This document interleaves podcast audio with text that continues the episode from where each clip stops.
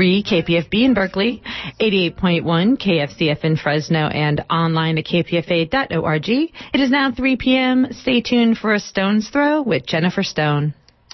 Happy ending, nice and tidy. It's a rule I learned in school. Get your money every Friday. Happy endings are the rule. So divide up those in darkness from the ones who walk in light. Light 'em up, boys. There's your picture. The shadows out of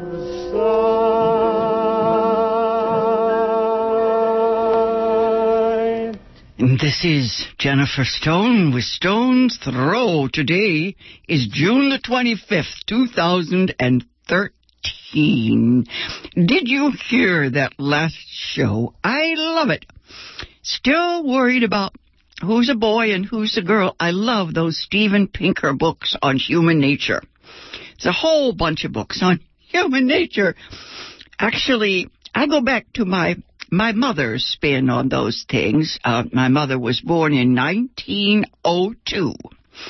And she used to say, of course, snakes and snails and puppy dog tails. That's what little boys are made of. Sugar and spice and everything nice. And that's what little girls are made of. One cliche after another, yes. Human nature, she would say, that is what we are put on this earth to rise above. I had two little boys, and yes, yes, they definitely went for the vroom vroom toys. Uh, anything that made noise. Uh, I think, what is it? My favorite, my favorite anecdote about boys and girls, uh, males and females, is the old one. I've forgotten who came up with this. Uh, some anthropologist, I think. He said, well, women learn from the plants, and men, males, learn from the animals, which is why women sit down and men stand up. I mustn't laugh at my own jokes. A friend of mine called me on that the other day. She said it was it was very uncool to laugh at my own jokes. Never mind. I don't want to forget today. I don't want to forget. Tell you about something important. Uh, the uh, San Francisco Mime Troupe is coming here. I I love the Mime Troupe. You know, you can go to the park and take your own little folding chair if you're uh, old like me and you don't want to sit on the grass. Uh, let's see. Before I forget, let's see. You can go online and get the details. It's SFMT for San Francisco Mime Troupe dot org. SFMT. Now, um, they're doing something else this time. It's called Community Forums. There's one this Thursday. Maybe I can get to that one. Uh, community forums. Call up and get the details. Uh, now, the play, the show the Mime Troupe is putting on is called Oil and Water. It's two shorter plays called Crude Intentions and Deal with the Devil. Um, these are topically linked and musically interwoven. It says here that the live music begins 30 minutes before show times. Uh, okay, it's all about, you know, challenging the dangerous enemy. Well, the, the, uh, you know, the corporations are, uh, uh, are coming to get us, right? Uh, I think the corporations, they, they remind me of the, the the medieval Christian church, right? You know, it's the only game in town, corporations. Anyway, never mind all that blathers. The uh, community forums go on into August. Most of them are at the Mime Troupe studio and they have speakers. The one this Thursday, the speaker is Cecile Pineda. I think that's the pronunciation. Cecile P I N E D A from 7 to 9 o'clock. Now, I, I know that I am acquainted with Cecile Pineda. I, I do remember. My mind is getting very vague, but I, I do remember going to her home at some point. Uh, we were seeing off the late, great KPFA programmer, uh, Padre McGillicuddy. Padraigín left us to go to Ireland. And um, that, well, Padraigín at least died in her homeland in Ireland. But anyway, I want to go and ask Cecile how uh, how things are going. Uh, once again, let me give you the phone number in case you didn't hear what I said before about looking it up on the net. sfmt.org, San Francisco Mime Troupe. In the 415 area code, there's a number 285 1717. Once again, you can call the San Francisco Mime Troupe to get the times for both the community forums and for all the shows. Uh, the shows run through September the 2nd. They begin the 4th of July and run through September the 2nd. And, you know, uh, the mime troupe goes all over San Francisco, Palo Alto, Alameda, Ukiah, Mill Valley, Montclair, Oakland, Sacramento, Santa Cruz, Davis. Anyway, the phone number again is in the 415 area code 285 1717. This one you can take all the kids. It's, uh, it's a freebie, although of course donations, uh, yes, they do pass the hat. Donations are welcome. Uh, hope I remember to give that phone number again today before I go home because that stuff is important, boys and girls. I think last week, last week I started on my serious stuff, you know. I started on Virginia Woolf. And, uh, actually it was the second time I hit Virginia Woolf. I could go on about Virginia Woolf all year long, but a serendipitous event here. I got in the mail today from Lilith Lynn Rogers, a dialogue play between Virginia Woolf and Emily Dickinson. How about that for serendipitous? Uh, I have a little, uh, well, dialogue. It's a little play um, called Lifestyles of the Wise and Feminist. And uh, I think maybe maybe I can bring that in at least in July sometime. It's you know it's one of those wonderful dialogues with all of the well not all many of the feminist writers in history. Uh, starting with Mary Wollstonecraft back at the end of the 18th century and going all the way up to Pat Parker, all of those who have left us, Audre Lorde, uh, contemporary, yes, I like the best, I think, the Brontes. They, they're pretty uptight. Anyway, uh, I'll save that for next time. Today I want to hit on Virginia Woolf again, but uh, I, I sat down this week and tried to write a coherent, interesting review of the television series The Borgias.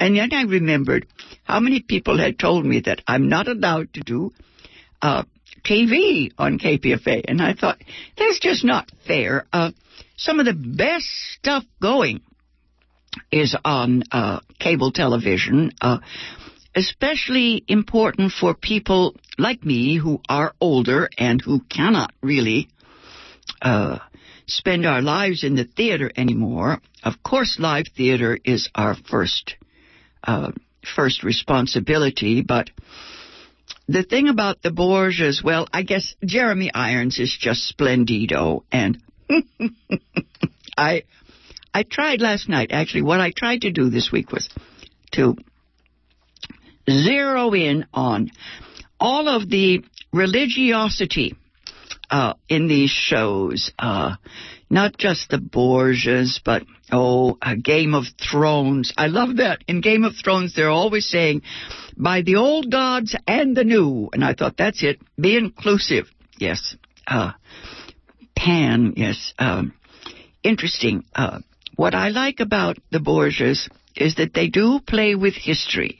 It may provoke young people to go and look up some of these people. Uh, the Borgia starts in 1492. You remember Columbus, but anyway, we're in Rome, and um, the Jews have been expelled from Spain, and uh, the Borgias were Spanish, so have all kinds of meaty material for the script. What I got a big kick out of is a minor character by the name of Niccolo Machiavelli. Right. He wrote The Prince. You will remember Machiavelli uh, in the late 15th century.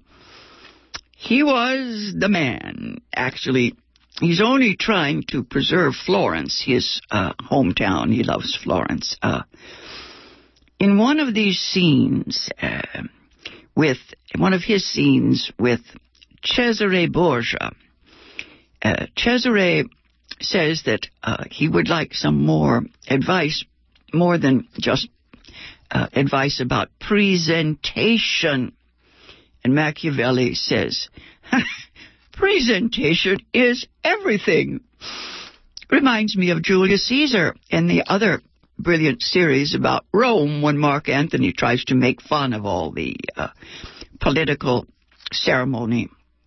And Julius Caesar explains to him how politics is theater. Anyway, uh, the scene with Cesare Borgia and Machiavelli takes place at the French court. Machiavelli is telling Cesare to stick with the black apparel, you know, skip all the red velvets. Yes, he's so right. Uh, the man in black. I think that was Johnny Cash. Anyway, uh, this stuff, uh, I think it's, what is it? it? It's enough to tease me into hoping that coming episodes will give me more material about Machiavelli. Uh, I, I looked up some of the material in The Prince. And of course, you remember it's the famous guidebook for dictators. Uh, Machiavelli wrote about the ways in which political power can be gained, but also how it can uh, be kept. You know, uh, I remember what is it, so many things that we can see now in Washington, D.C., particularly this business of setting one group against the other, don't you know?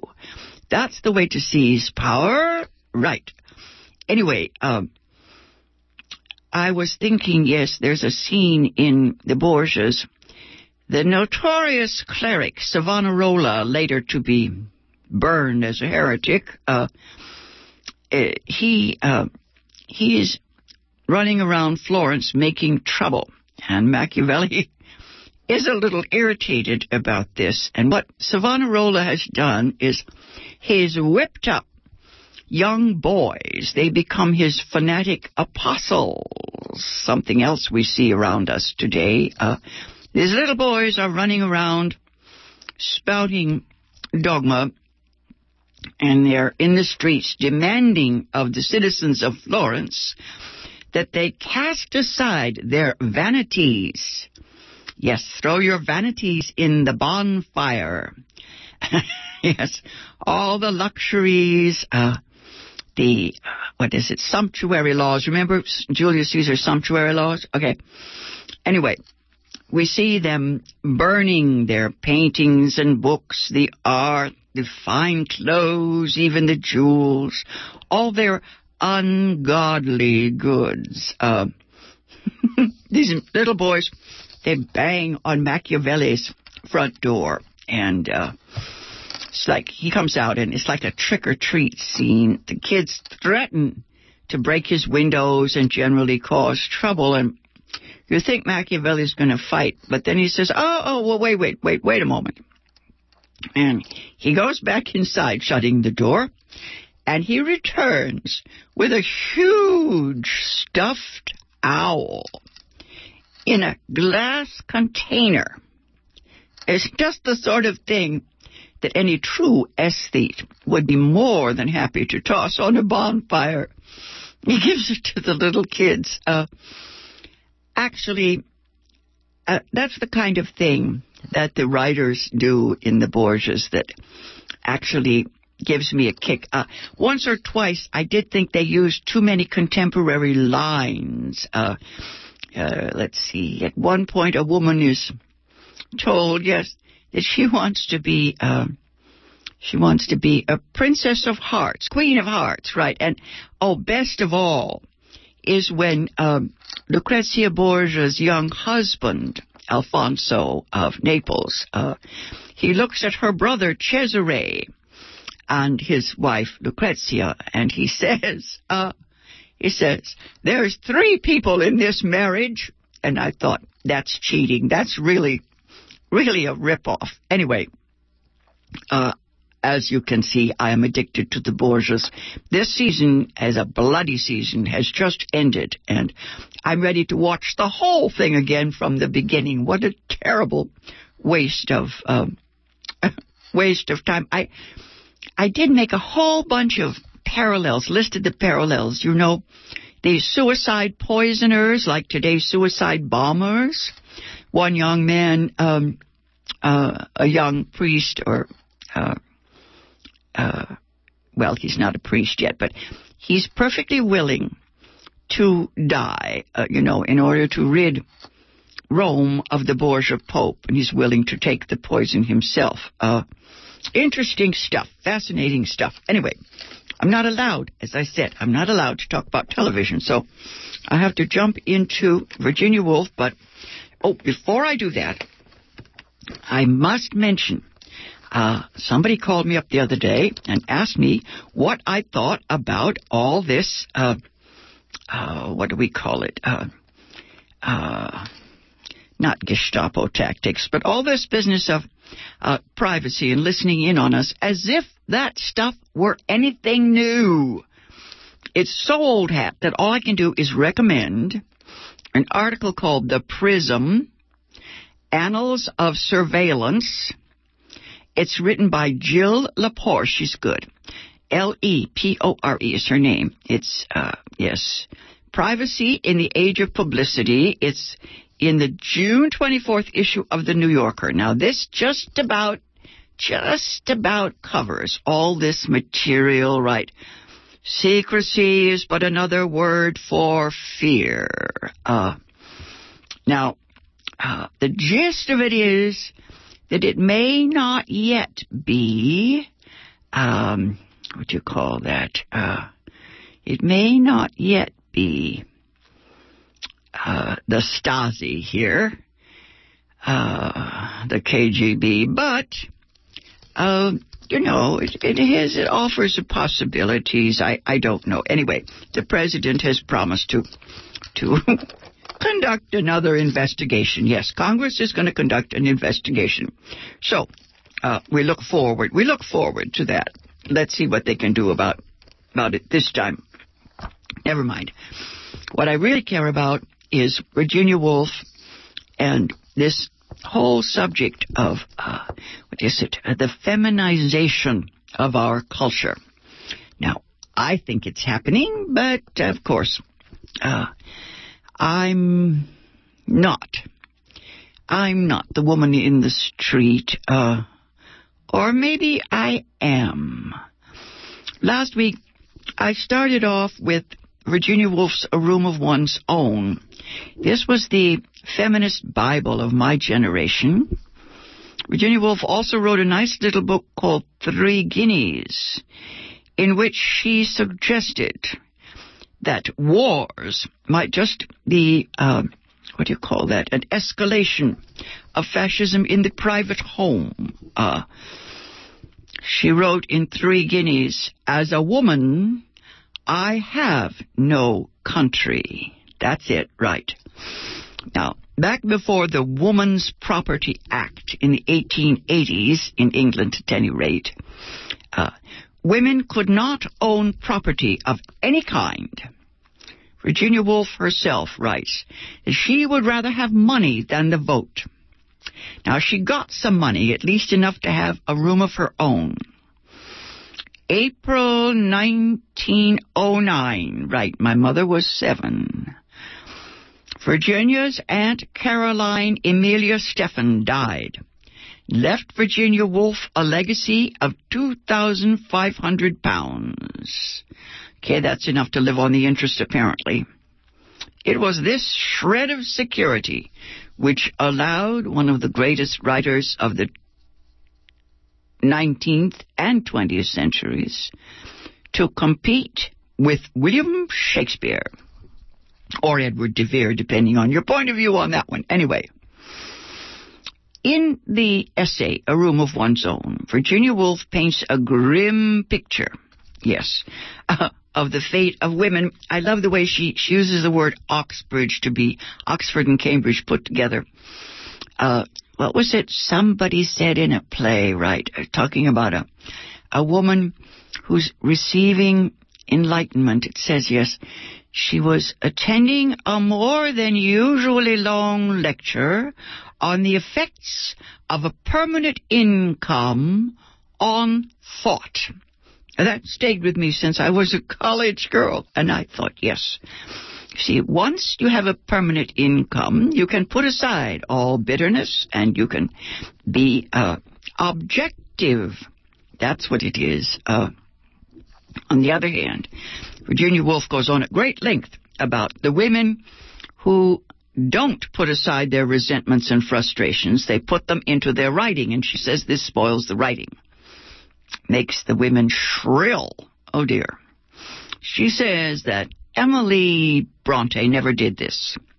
Jane Austen never did this. Shakespeare never did this. Okay. I don't know. I think that aesthetic distance is just one more patriarchal plot. Just one more way the mainstream literary establishment contrives to drive women out of the academy. I mean, it's their academy. Of course, Virginia Woolf knew it was just that uh, she needed to go the men one better. She wanted to find a new aesthetic. She's always saying that poetry should have a mother as well as a father. She's looking for a new language. Uh, I don't know how you become one of the mothers of literature. Uh, most of the mothers fall in with the fathers and do things their way. Right, here's Virginia Woolf writing, she says, All the older forms of literature were hardened and set by the time she became a writer. The novel alone was young enough to be soft in her hands. And she goes on, trying, I guess, trying to explain why she writes novels. Uh, I am one who would be, well, who would have been so happy if she had written more criticism. Uh, what do you call that? Uh, if she had been more more yang and less yin, but there it is.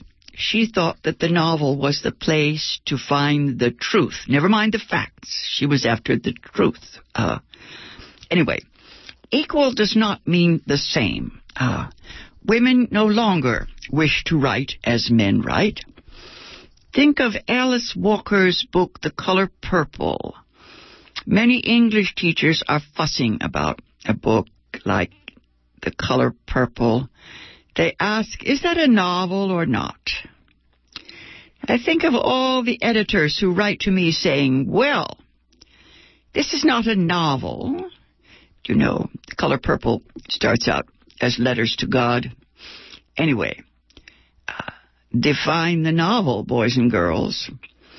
You can say that the color purple is poetic and that it has a riff on each page, yes. But how to market these things? Virginia Woolf writes that each succeeding generation of women carries the torch. Today, women are even using their pens to write about the love of woman for woman. Now that was a thing that Virginia said had stopped the pen in her time. Now at the end of A Room of One's Own, she does talk about uh, Chloe loving Olivia. it's very funny the way she puts it. She says that uh, this will be the literature of the future. She means, of course, lesbian literature. Uh, anyway, Virginia Woolf went on at great length, measuring, measuring the, uh, what is it, the critics, the headmasters. She said they, they always had a, a measuring rod up their sleeve. Uh, she writes, to submit to the decrees of the measurers is the most servile of attitudes. So long as you write what you wish to write, that is all that matters. And whether it matters for ages or only for hours, nobody can say. But to sacrifice a hair of the head of your vision, a shade of its color, in deference to some headmaster with a silver pot in his hand, or to some professor with a measuring rod up his sleeve. That is the most abject treachery. The sacrifice of wealth and chastity, which used to be said to be the greatest of human disasters, is a mere flea bite in comparison. Okay. Right, yes. I I love what she says about um, about the women writing in her time.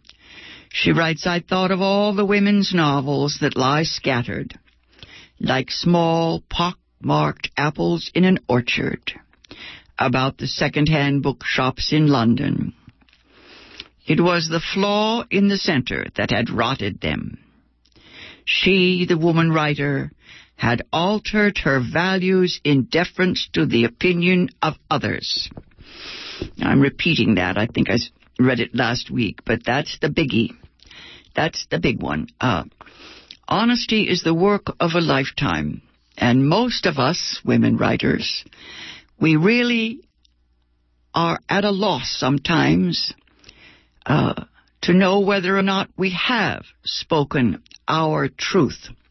We're so accustomed to looking at mainstream literature. Uh, you know how that goes.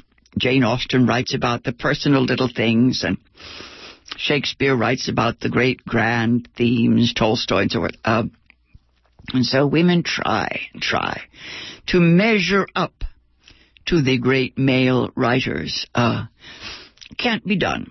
Uh, anyway, uh, Virginia Woolf goes on about pessimism and optimism, uh, hmm, and about women getting their anger out. And then she goes on to talk about the ways in which men express their anger in literature. Uh, I wanted to get down to Charlotte Bronte's romanticism and then try to prove to you that the male writers are the great romantics, uh, and we've certainly been copying them, but not forever. Women have done away, or are doing away, with romantic writing. I hope, I hope, I hope. This has been Jennifer Stone. I'll be back on the air next week at the same time, God willing. Till then, go easy, and if you can't go easy, go as easy as you can. Ah.